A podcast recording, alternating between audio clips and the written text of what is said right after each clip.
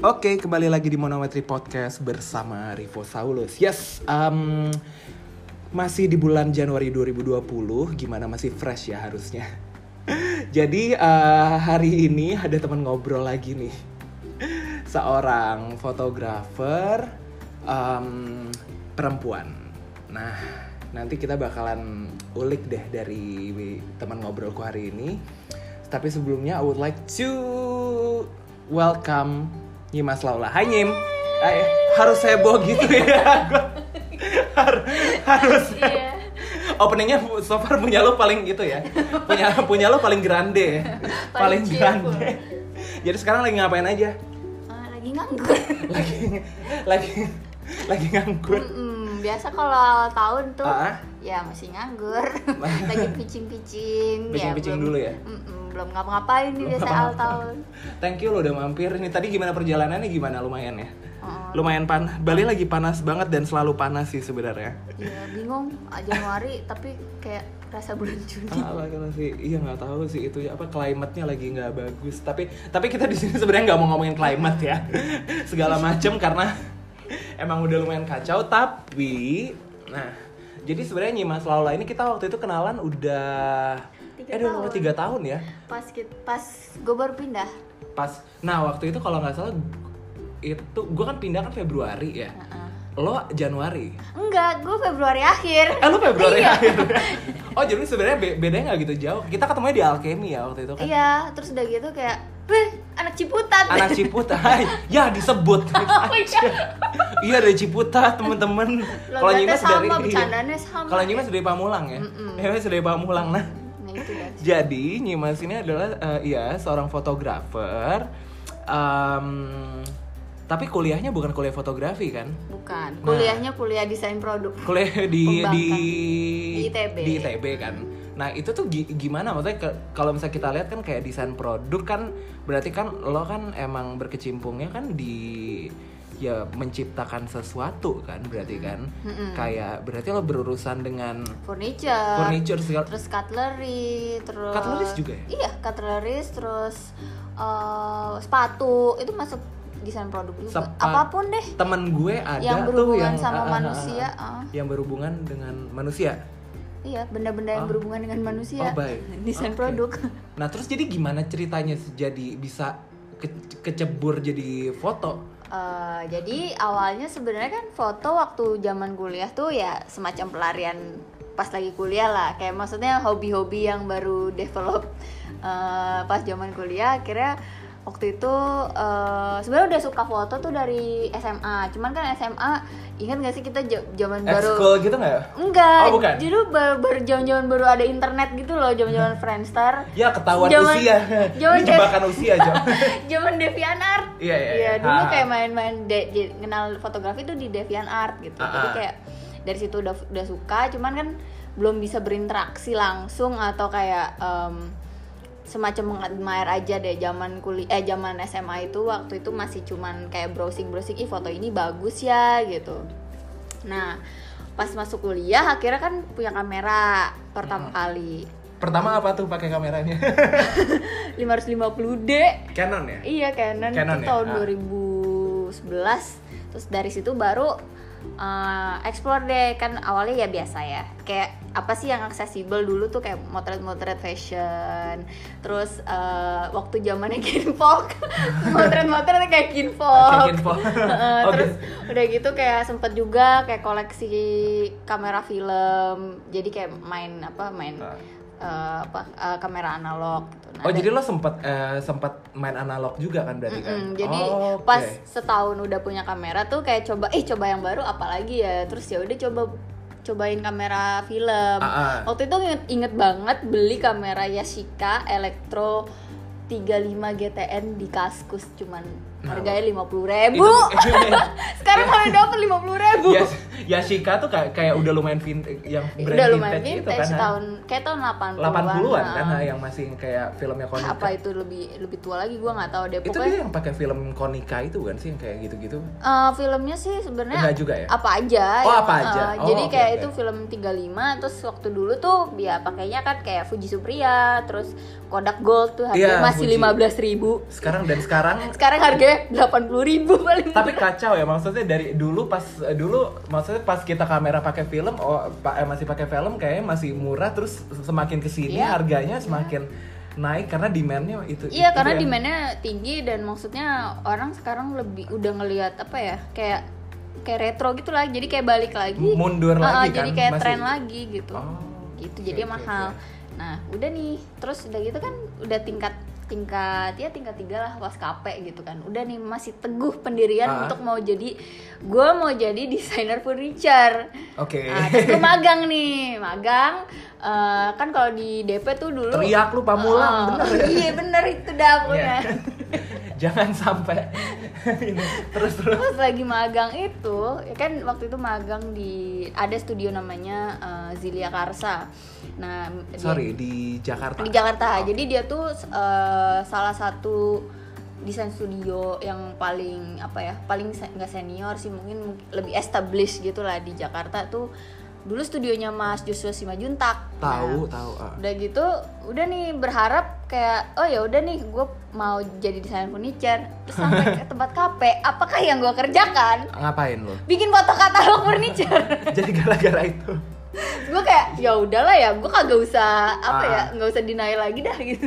Jadi ya udah jadi desainer. as- eh jadi desainer jadi fotografer aja gitu. Tapi so far lo seneng juga kan nggak? Ya sebenarnya seneng ngerjainnya Ah. seneng gitu Oke oke. Nah terus dari situ apakah lo lo magang lagi tapi fokus di fotografi atau atau gimana tuh abis dari furniture gimana tuh? Nah, itu kan tiga-tiga tuh. Ah, ah. Udah gitu kan ya udah nih kita eh, perkuliahan eh, berlanjut terus akhirnya ngerjain TA, lulus masih sempat ke distrak lah ngurusin pasar seni waktu itu. Jadi kayak Pasar seni 2010 itu ya? belum- 2014. Eh eh lo 14 ya? Ah, ah, jadi 2010 tuh waktu gue baru masuk kuliah. Yang orang-orangnya pada tiba-tiba diem di sabug di stadion itu?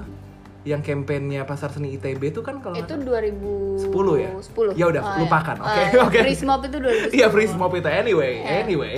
terus terus akhirnya pas eh, lulus mikir gue mau Ah. jadi apaan ya gitu Prok prok prok jadi apa gitu ya? terus mikir akhirnya kayak apply waktu itu inget banget di salah satu konsep store terkenal lah di Jakarta buat full house eh buat in house fotografer Inisialnya? Sebut juga nggak apa-apa sih sebenarnya. Gua kerja di situ dulu coy. ya pokoknya di situ, Iya, di situ, gue apply ah. di situ kan dengan portfolio seadanya lah dulu Iya, yang foto-foto iseng itu terus Ah. satu lagi kayak gue mau nyoba hal baru ah, ah. Nah, waktu itu sahabat gue bilang, eh ada lowongan nih eh, jadi intern di Reuters.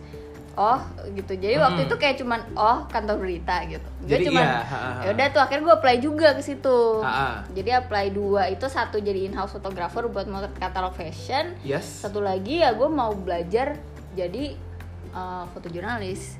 Oh. Nah kebetulan yang keterima malah di Reuters. Terus gue kayak loh gitu. Jadi yang di retail itu akhirnya nggak diambil atau nggak dipanggil? Nah, tiga atau- bulan kemudian dia baru menghubungi gue, Bo. Jadi kayak, Oh, iya. maaf, udah udah punya kerjaan nih gitu. langsung mahal ya, langsung chin up ya, langsung sombong dikit gitu ya. Oke.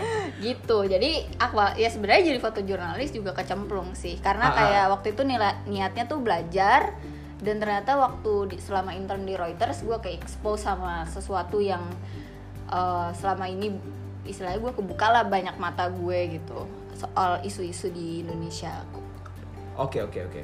Berarti waktu itu selama di Reuters waktu itu ini tuh yang sempat lo ke Aceh itu kan itu kan? Iya, waktu itu jadi kan eh, di eh, waktu eh, ya kalau nggak salah itu bulan apa ya? Bulan Mei itu ada dua boat eh, dari Myanmar, isinya orang Rohingya dan Bangladesh.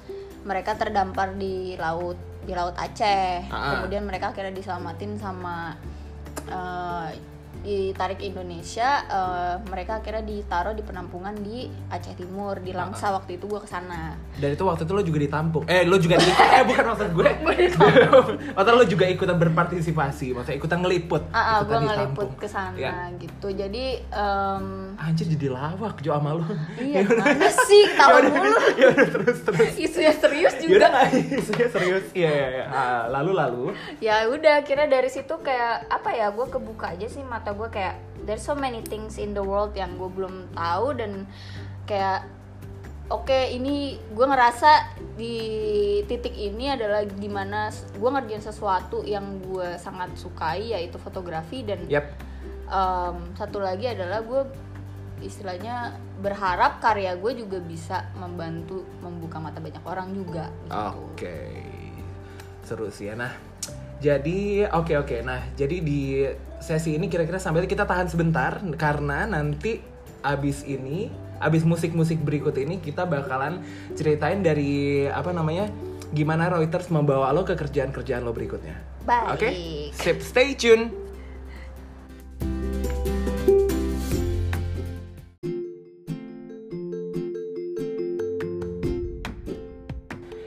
Oke, kembali lagi di Monometri Podcast bersama Rivo Saulus dan ada Nyimas Laula di sini. Hai, kembali lagi. Balik lagi. Nah, jadi tadi kan tadi kita sampai di Reuters ya. Tapi berarti waktu itu totalnya lo di Reuters itu tuh berapa lama?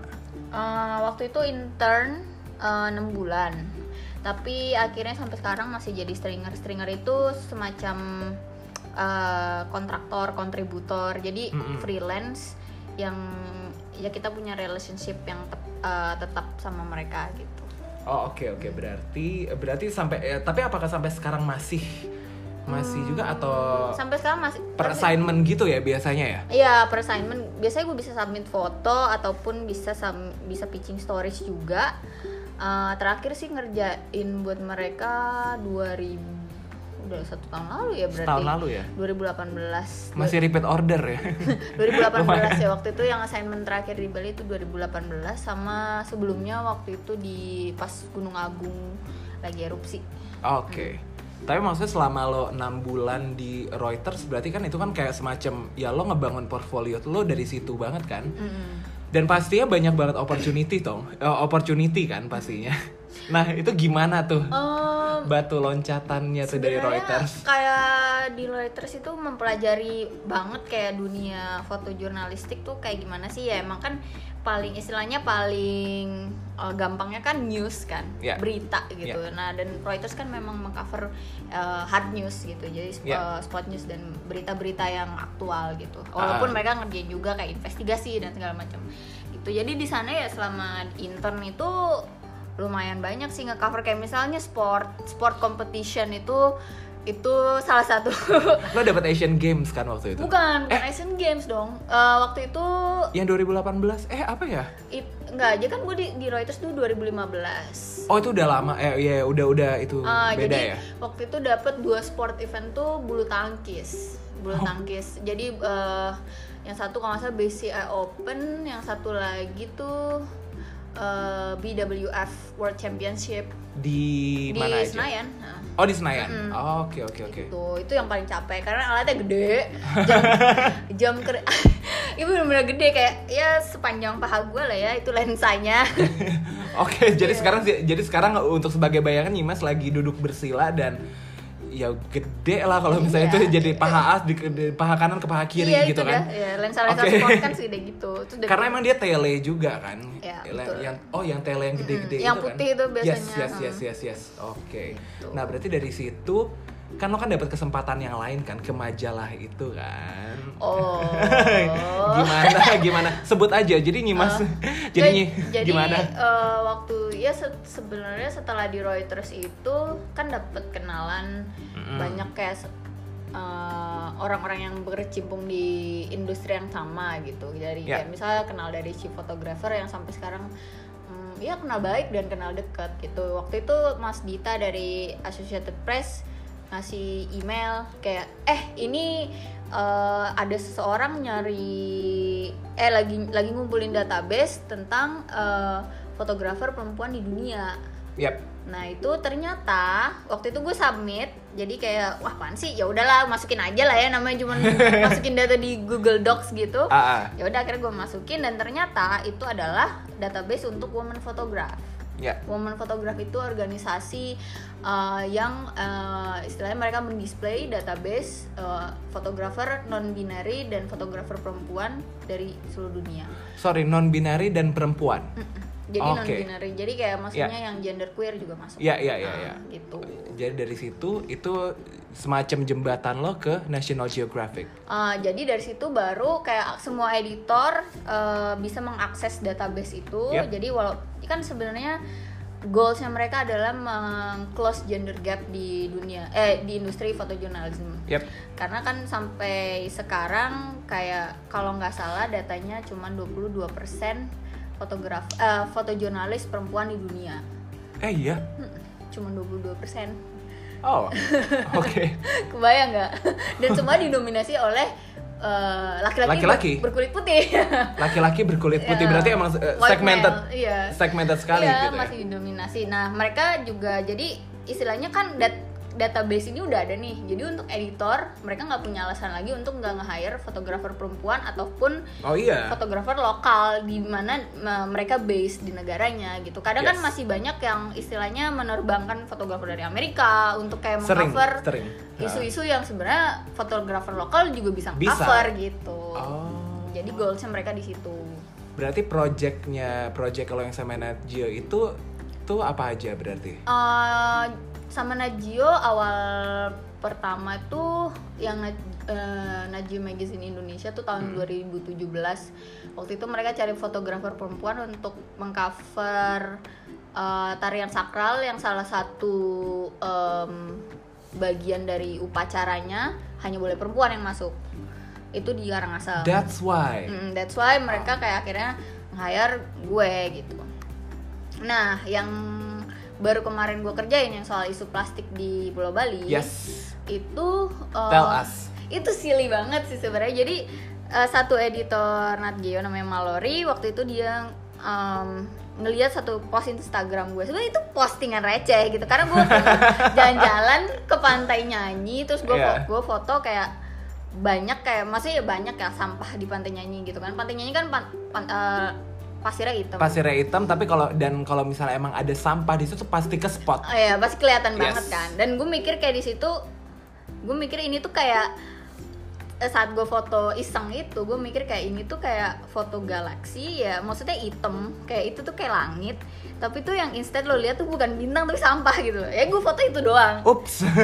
sebenarnya itu doang gitu. Kayak gue gue post di Instagram as in kayak ya udahlah postingan ya biasa aja gitu Iya, postingan iseng. Terus kemudian eh, ternyata dia ngasih tahu koleganya eh, berpikir bahwa mungkin gue punya project mengenai eh, sampah plastik gitu karena kan memang Nat Geo kan mereka punya ongoing komitmen untuk meng-highlight si isu plastik ini di seluruh dunia tuh kalau nggak salah lima tahun gitu ya dari yang ah. Planet Plastik itu inisiatifnya itu nah Ya. kemudian editor yang gue kerja inilah baru dia ngontak gue dan gue pitching story tersebut jadi akhirnya terjadilah. Dapat deh. dapat gue juga nggak nyangka loh. Gitu. Tapi itu keren banget sih karena kalau when it comes to Nat Geo uh, kesempatan dan gimana ya bilangnya nggak banyak fotografer perempuan yang ada di Nat Geo. Atau mungkin kita bisa bilang nggak ada Eh, or maybe you could be the first. eh, kalau gue nggak tahu ya kalau kalau misalnya yang fotografer perempuan sih sebenarnya banyak in Nat Geo banyak kayak Ami Vitale terus Ah, eh, ya. Maggie Stiber Ya. ya mereka maksudnya wah, karyanya udah keren-keren banget cuman kalau nggak tahu ya mungkin gue waktu itu sempet nyari juga kayak siapa sih sebelum gue yang pernah uh, motret buat NG uh, NG Global di Indonesia dan waktu itu ada sih beberapa story yang gue temuin salah satunya proofnya dari Muhammad Fadli gitu Ya. tapi selain itu belum nemu lagi Belum nemu lagi. Jadi so you could be the one ya. maybe Kayaknya itu nice banget sih. gue juga kayak nggak mikir ke situ sih Gak awalnya mikir ke situ gitu. tapi secara tidak langsung oh mungkin ya gara-gara si upacaranya itu juga kali ya gara-gara upacara yang hanya membawa hanya membolehkan perempuan masuk Iya gak sih? Mungkin kayak itu yang jadi trigger juga oh tiba-tiba tiba-tiba atau gimana? mungkin ya nggak nggak tahu juga sih sebenarnya dari situ cuman yang jelas eh gue rasa opportunity-nya datang dari woman photograph karena em, oh iya sih. ya, Iya, iya. karena- kalau kita tarik lagi eh, ya. Ah. jadi kayak ya maksudnya kayak dan dari postingan silly Instagram itu gitu, kayak emang sih kayak mikir kayak oh bisa loh kayak edi- ternyata editor tuh memperhatikan apa yang lu post di Instagram gitu Pasti, karena tuh- kayak shock gitu gue kayak um, baiklah gitu karena karena tuh gini itu, itu juga gue gue gue mengiyakan karena secara nggak langsung por, eh, apa Instagram itu adalah extended portfolio kita nggak sih? iya dan Secara personality dan secara uh, I don't know how to say ya gitulah. as in maksud gue bukan yang kayak hanya portfolio yang beneran rapi yang atau publish work atau Yeah. kayak finish work gitu. Yeah. But then kayak mereka ngelihat juga how you think uh, dan apa sih yang kayak istilahnya um, map of aesthetic lo di apa aja sih Betul. gitu. Jadi Yeah. nggak cuman memang kayak publish work atau work yang emang lu lu bikin untuk uh, untuk apa ya untuk istilahnya kayak jadi karya gitu. Yeah. Tapi dengan istilahnya post yang kayak lu nggak nyangka itu bakal berbuah sesuatu Yeah, yeah. gitu loh bahkan itu cuman your thoughts gitu atau mungkin kayak oh lu ngeliat ini bagus they see how you think gitu they see Yeah. how you see things gitu Oke. Hah, Oke, nah ini mungkin gue ada satu la- ada satu pertanyaan sebelum kita mengakhiri sesi ngobrol-ngobrol ini. enggak, enggak kok, enggak, enggak, enggak. Jadi tuh, eh, jadi kan seperti yang kita tahu kan lo adalah seorang fotografer wanita dan seperti yang kita tahu fotografer wanita tuh biasanya ya, yang yang notable mungkin kayak Nicolin Patricia Malina, terus ada mungkin kita tahu Carol Kuncoro di wedding juga, Sharon Angelia juga ada di fashion.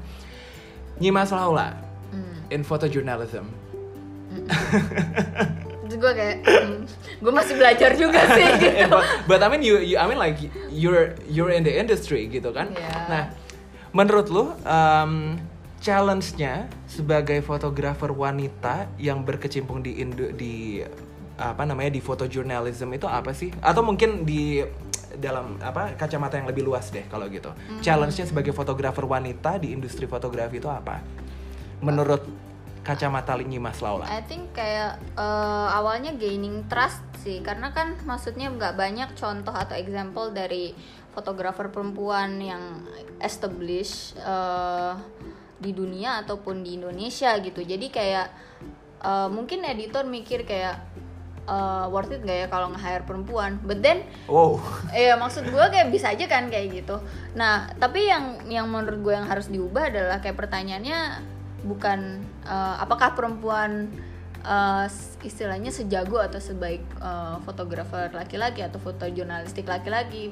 Tapi pertanyaannya harusnya kayak eh, kita udah ngasih eh, chance yang setara belum buat fotografer atau fotojurnalis perempuan gitu. Karena untuk in order you you want to be good then you have to have jam terbang ya enggak sih Pasti, jam terbang pasti. yang yang sama jam terbang yang yang equal dan kesempatan yang equal Exactly. juga gitu Oke. jadi kayak menurut gue challenge-nya itu sih kayak kita untuk survive di industri fotografi ataupun di foto jurnalistik terutama untuk fotografer perempuan atau foto jurnalis perempuan ya kerjanya harus dua kali lebih keras. Mhm. karena kayak pertama kita harus bikin karya. Bikin karya butuh apa? Butuh duit. Nah kalau terus udah gitu kalau misalnya you are not hired enough berarti kayak lu harus gaining money from somewhere untuk Yeah. membuat karya yang sesuai ideal- idealisme lo gitu jadi kayak ya susah-susah gampang, Susah gampang. emang harus ya harus dedicated lah ya gitu Ah, well, Nyimas Laula.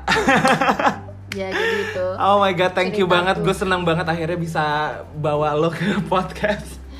Senang juga bisa karena pasti ada ngobrol. insight-insightnya yang bisa itu banget. Pokoknya semoga plannya, plan-plan ke depannya lancar-lancar Amin. terus ya. semoga bisa. Semoga semoga pincingan lancar. itu sih yang paling susah ya Aduh. Ya gitu. Jadi gitu teman-teman adalah ngobrol-ngobrol singkat gue bersama temen sama fotografer sama Nyimas Laula. Terima kasih udah mendengarkan monometri. Eh, semoga ada insight-insight yang bisa diambil juga dan sampai jumpa di episode berikutnya. Bye for now.